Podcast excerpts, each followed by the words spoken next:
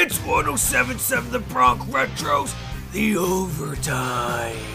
If it's almost a sport, we got it. Except disc golf. Now let's get into some sports. Only on 1077 The Bronx Retro. It's showtime. Today's edition of The Overtime is underwritten by McGuinn's Place, a rider student hangout for as long as we can remember. 1781 Brunswick Pike, Lawrenceville.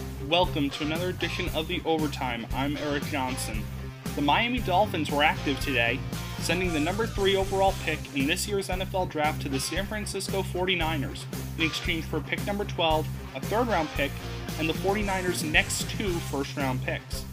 Moments later, Miami acquired the sixth overall pick from the Philadelphia Eagles in exchange for pick 12, pick 123, and the 2022 first round pick. The 49ers moved up to the top three and are now in the position to select their quarterback of the future. The Dolphins moved back several spots and recouped an extra first round pick. The Eagles also traded back, acquiring future assets to help their team during the rebuild. The Baltimore Ravens have finally signed their wide receiver, picking up Sammy Watkins on a one year contract worth $6 million. Watkins only played 10 games in 2020 with the Chiefs, with 421 receiving yards and two touchdowns. He was a 1,000 yard receiver with the Buffalo Bills in 2015, a year in which he also had nine touchdowns. The Ravens were in on some other wide receivers in free agency, such as Kenny Golladay and T.Y. Hilton. Minnesota Twins bench coach Mike Bell passed away on Friday at the age of 46 due to kidney cancer. Mike is a part of the famed Bell family, several of which were at one point managers in Major League Baseball. He interviewed at times for managerial roles with the New York Mets and Boston Red Sox. Bell was with the Twins since the start of the 2020 season.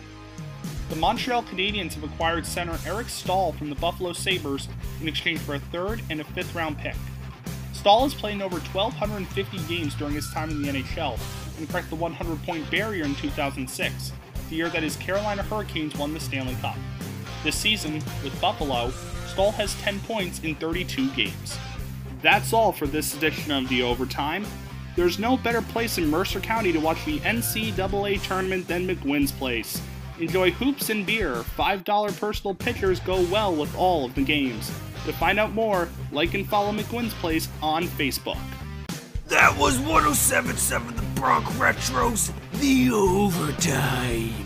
Be sure to tune in next time if you don't want to miss this testosterone inducing and clearly awesome sports coverage. Remember, if it's almost a sport, we got it. We have highlights, scores, and stories from every sport.